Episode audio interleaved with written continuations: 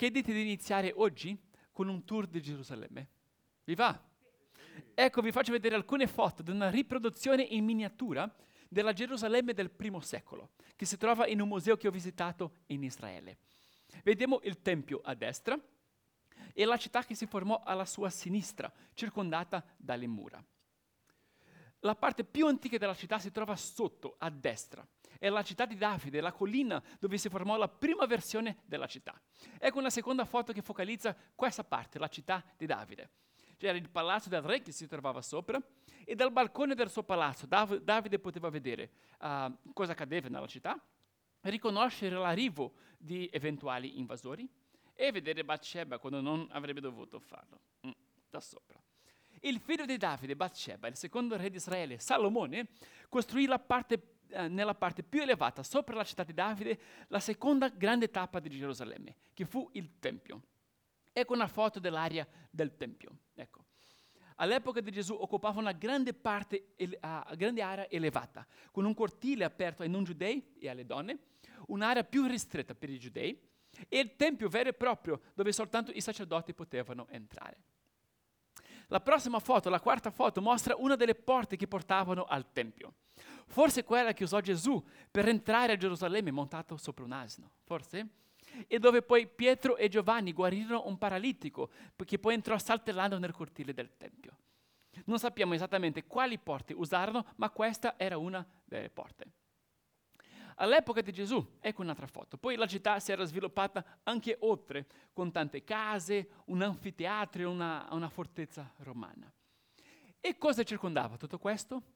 Le mura di Gerusalemme, ciò che delineava la città, ciò che proteggeva la città contro, contro gli invasori esterni, ciò che determinava questo è Gerusalemme e questo non è Gerusalemme e al di fuori delle mura veniva buttata la spazzatura e si crocifiggevano i criminali. Gli studiosi credono che Gesù fu probabilmente portato fuori attraverso questa porta qui, l'ultima, ecco, questa foto, um, e fu crocifisso in una collina chiamata Golgota, fuori dalle mura di Gerusalemme. Non è interessante? È una miniatura che ci, ci aiuta a visualizzare le varie parti della città e comprendere meglio gli avvenimenti trascorsi nella storia mi ricordo di essere rimasto lì uh, per molto tempo, immaginando le feste nel Tempio. Um, Gesù arrivando sull'asino, il paralitico saltellando, predi- uh, scusa, Pietro predicando dalle scale del Tempio nel giorno della Pentecoste. Ora ti invito a chiudere gli occhi e immaginare un'altra cosa. Tutto questo distrutto. La città in rovine. Ti fa piangere il cuore, non è vero?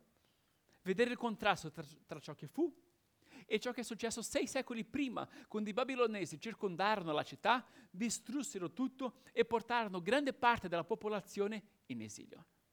Il Tempio fu distrutto, la città fu distrutta, addirittura le mura furono distrutte. Però, nella provvidenza di Dio emerse una delle generazioni uh, una delle mie generazioni preferite della storia, la generazione che ricostruì la città dopo l'esilio.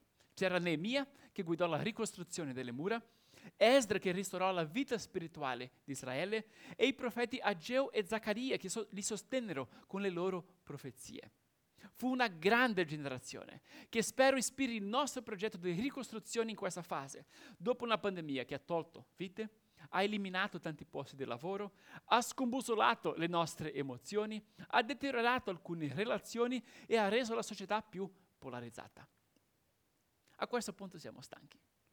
A volte ci manca la speranza, ma noi ce la faremo. Noi ricostruiremo. Crediamo in un Dio di risurrezione. Il nostro Dio è uno esperto in redenzione. La fede cristiana non promette che sempre andrà tutto bene, no? Ma che Dio può ristorare qualsiasi cosa che non sarà andata bene.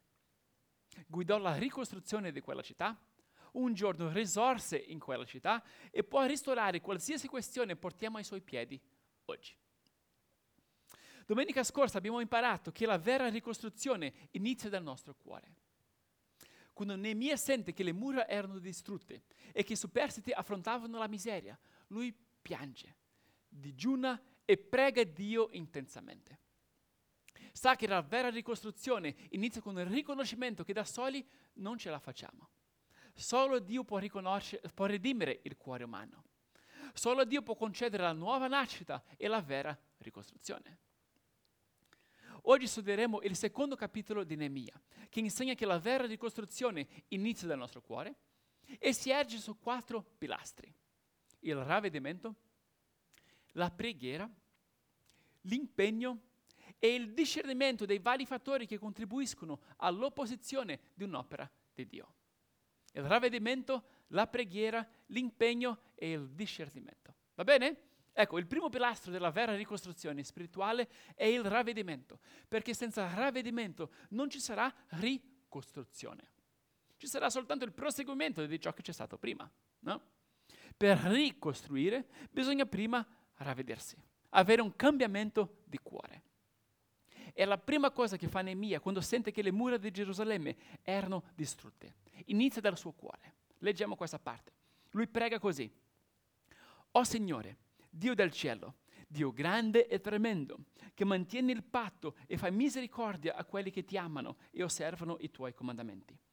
Siano i tuoi orecchi attenti, i tuoi occhi aperti per ascoltare la preghiera che il tuo servo ti rivolge adesso giorno e notte per i figli di Israele, i tuoi servi, confessando i peccati dei figli di Israele. Perché abbiamo peccato contro di te. Abbiamo peccato io e la casa di mio padre. Abbiamo agito da malvagi contro di te e non abbiamo osservato i comandamenti, le leggi e le prescrizioni che tu hai dato a Mosè, tuo servo.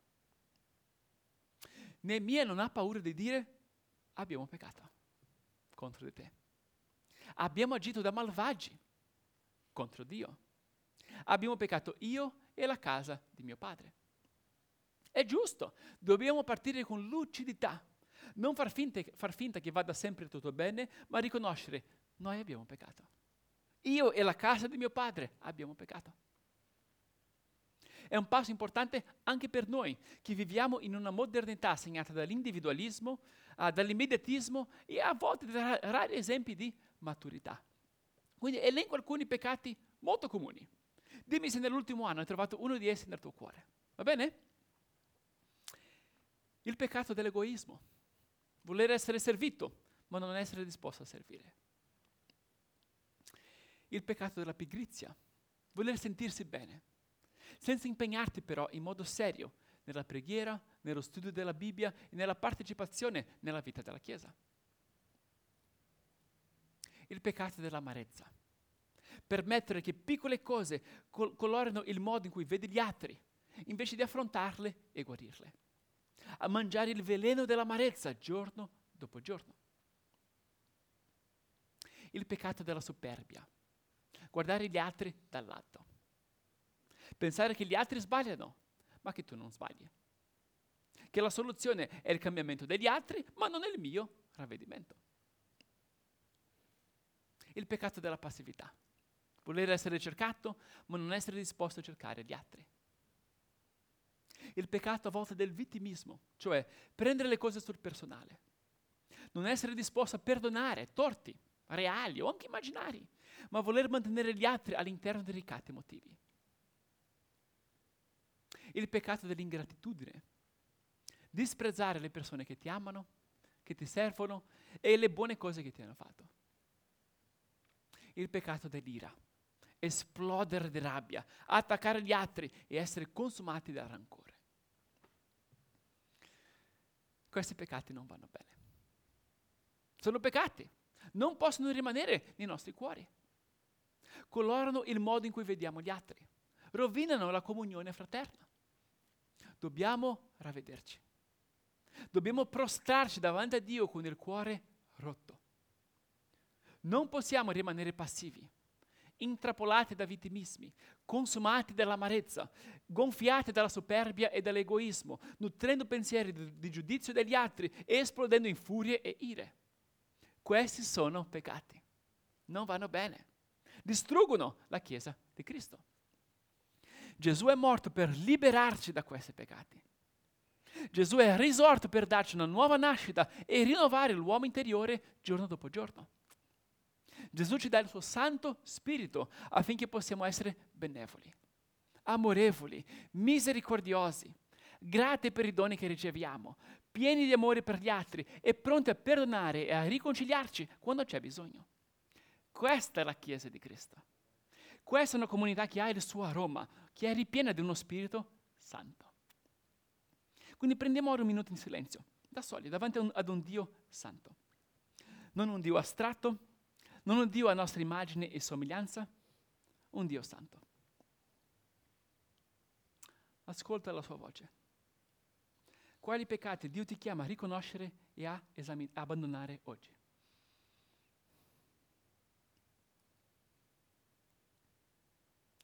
Ora innalziamo delle brevi preghiere, anche di una o due frasi, in cui chiediamo a Dio perdono per i nostri peccati. Amen. Amen. Ascolta la nostra preghiera, Signore. Abbiamo cuori rotti. Vogliamo ravvederci, Signore. Abbiamo peccato gli uni contro gli altri e contro di te. Abbi misericordia di noi. Dacci un nuovo inizio. Vogliamo essere la Chiesa di Cristo. Amen. Amen. Buono, eh? Fa male, ma fa un gran bene. Fa un gran bene. Passiamo al secondo punto allora. La vera ricostruzione inizia dal nostro cuore e si erge sul ravvedimento e, secondo punto di oggi, sulla preghiera. Senza la preghiera qualsiasi piano umano è vano. Senza la preghiera non si costruisce niente di spiritualmente duraturo.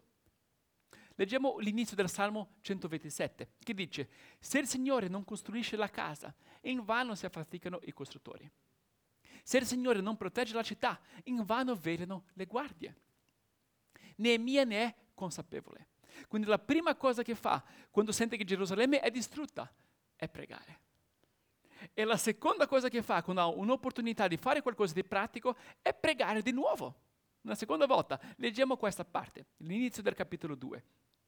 Nel mese di Nissan, il ventesimo anno del re Artaserse, il vino stava davanti al re. Io l'ho presi e glielo versai.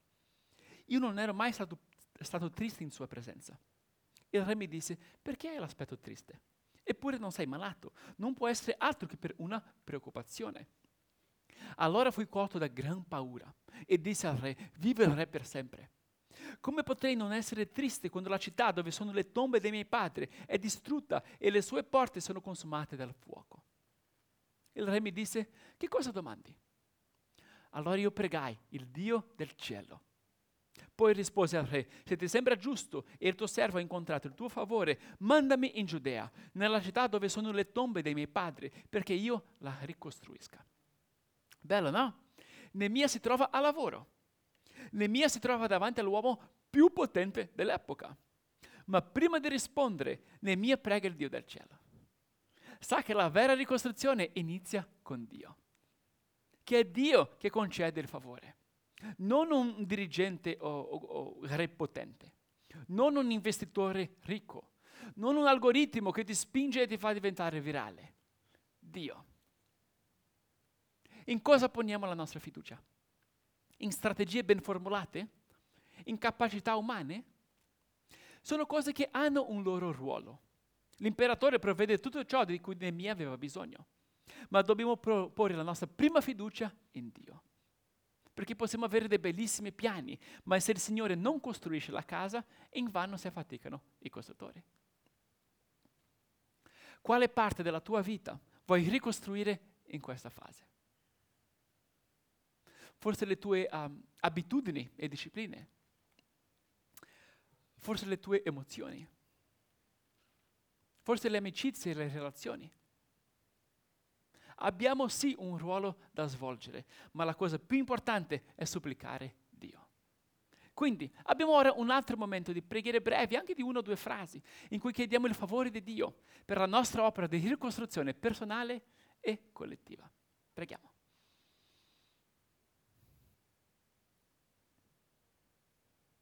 Signore, noi poniamo la nostra fiducia in te. Sii il primo costruttore, Signore che Gesù possa essere la nostra pietra angolare, il fondamento, la fondamenta di tutto il resto. Amen. Bene. La vera ricostruzione inizia dai nostri cuori, si erge sul ravvedimento, sulla preghiera e terzo punto di oggi, sull'impegno. Dopo essersi ravveduto e aver pregato Dio, Neemia si rimbocca le maniche. Ha il favore del re perché glielo dà Dio, ma anche perché lo aveva servito con professionalità per tanti anni. Ha il coraggio di fare una grande richiesta al re. Pensa poi a tutto ciò che è necessario. Legname per ricostruire le mura, le lettere di raccomandazione per il viaggio, una scorta per proteggerlo dai briganti che avrebbe trovato.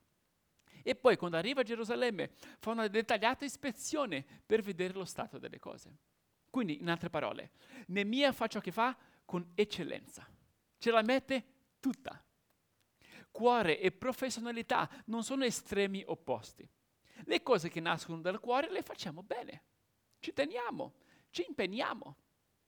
Quindi la sua passione per la ricostruzione contagia gli abitanti di Gerusalemme, che gli rispondono poi in questo modo, quando arriva, leggiamo. Allora dissi loro, voi vedete in che misera condizione ci troviamo. Gerusalemme è distrutta e le sue porte sono consumate dal fuoco. Venite, ricostruiamo le mura di Gerusalemme e non saremo più nella vergogna. Raccontai loro come la benefica mano del mio Dio era stata su di me e riferì le parole che il re mi aveva dette e quelli risposero, sbrighiamoci e mettiamoci a costruire. E si fecero coraggio con questo buon proposito. Che bel momento! Vedere persone demoralizzate, povere, umiliate, che vivevano in una città distrutta. Farsi coraggio, avere fede, prendere il loro destino nelle mani. Io amo questo momento. Loro si rialzano spiritualmente. Dicono su, facciamoci coraggio, mettiamoci a costruire. È grazie in parte a loro, a queste persone qua, che ci fu una nuova Gerusalemme per accogliere future, future generazioni, per essere visitata da Gesù, per vedere la nascita della Chiesa, per accogliere, accogliere visitatori come me 26 secoli dopo dalle rovine della distruzione emerge una generazione di costruttori. Non si fanno scoraggiare, fanno coraggio. Non rimangono come testimoni della distruzione, ma come protagonisti della ricostruzione. Cambiano la loro storia, cambiano la narrativa, dicono, guarda, eh, passano da guarda cosa ci hanno fatto a diamoci da fare. Ovviamente non voglio essere idealista. Fu un'opera imperfetta come ogni altra opera umana. Vedremo nei prossimi capitoli gli ostacoli interni ed esterni che affrontano. Come ogni altra opera umana ci sono state delle difficoltà da superare, dei peccati da abbandonare e ad un punto l'opera di ricostruzione si ferma. Ma loro non si fanno scoraggiare, in fin dei conti. Mantengono l'occhio su Dio. Mantengono l'occhio sulla linea del traguardo mantengono l'occhio, l'occhio sull'eredità che volevano lasciare alle future generazioni. Un giorno Sara ed io passeggiavamo per la Roma antica eh, insieme ai bambini. Abbiamo comprato questo libro per aiutarli a visualizzare la Roma di allora. Loro. Anche noi, no? Anche noi. Quindi uh, ci sono foto delle rovine che rimangono oggi e pagine che si sovrappongono per mostrare com'era Roma all'epoca. Guarda che contrasto. Per esempio questo qui.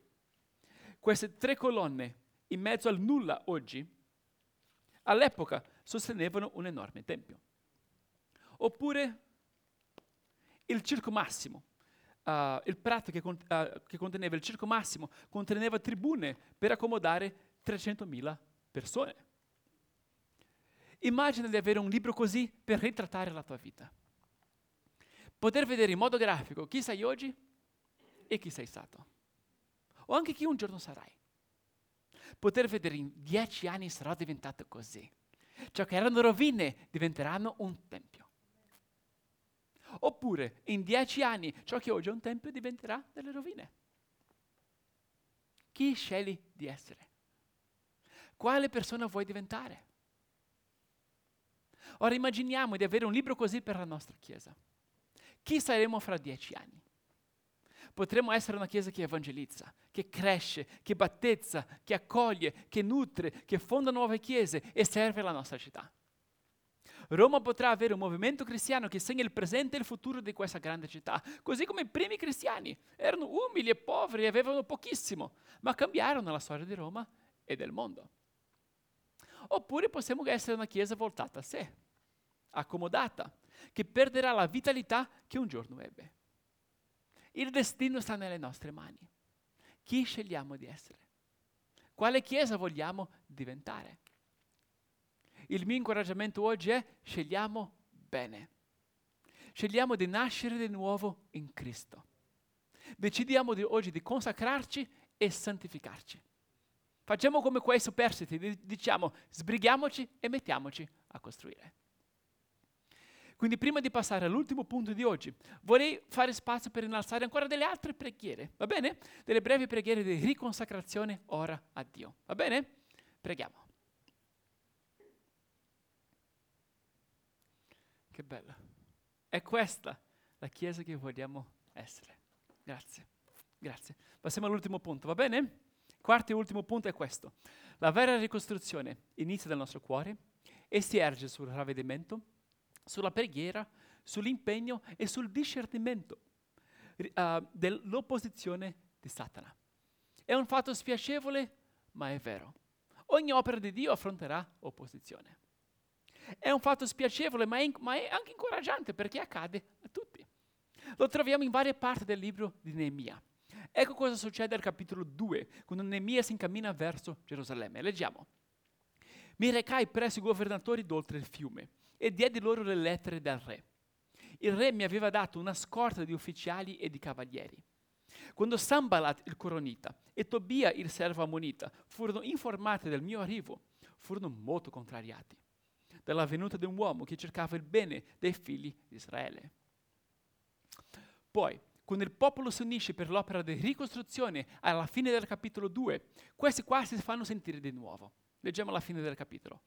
Ma quando Sambalat il coronita e Tobia il servo ammonita e ora anche Gesem l'arabo lo seppero, si fecero, si fecero beffi di noi e ci dispersarono dicendo che cosa state facendo?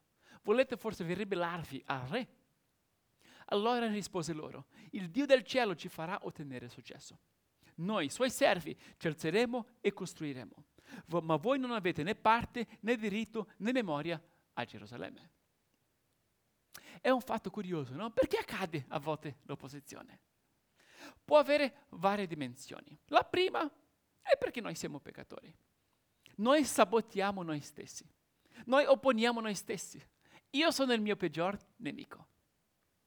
È una prima ragione. Un secondo fattore è perché questo accade anche in altri. Siamo tutti peccatori.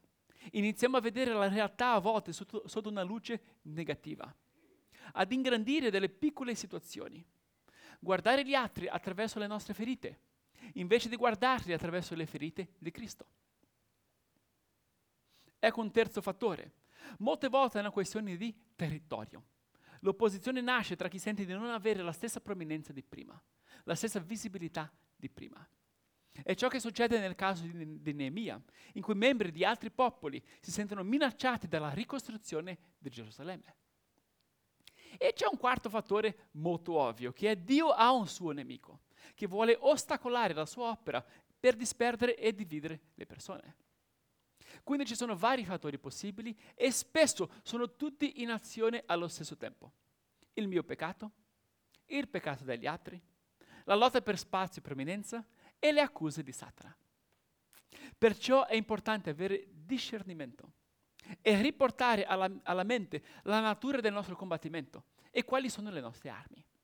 Paolo dice che il nostro combattimento non è contro sangue e carne, contro persone, e che le nostre armi sono la verità, la preghiera, la giustizia, la fede, la salvezza, lo Spirito Santo, il Vangelo della pace. Sconfiggiamo il male con il bene, con la luce, con grazia e verità. Esortiamo nostro fratello a lasciare il suo peccato con amore. Soprattutto esortiamo noi stessi a lasciare il nostro peccato predichiamo il Vangelo prima di tutto a noi stessi.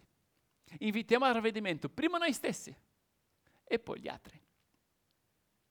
E il risultato di questo qual è? vediamo in, nello, uh, nella, nella storia di Neemia, è la ricostruzione. Lui risponde a questi oppositori, il Dio del cielo ci farà ottenere successo. Noi, i suoi servi, ci alzeremo e costruiremo, nonostante tutto. Siamo pronti a ravvederci. Siamo pronti a esortare, perdonare riabilitare chi è caduto. Ma dobbiamo resistere l'oppositore di Dio. Non dare breccia a Satana. Santificarci continuamente affinché non trovi spazio nei nostri cuori. La vera ricostruzione inizia dal nostro cuore e si erge sul ravvedimento, sulla preghiera, sull'impegno e sulla resistenza all'opposizione di Satana.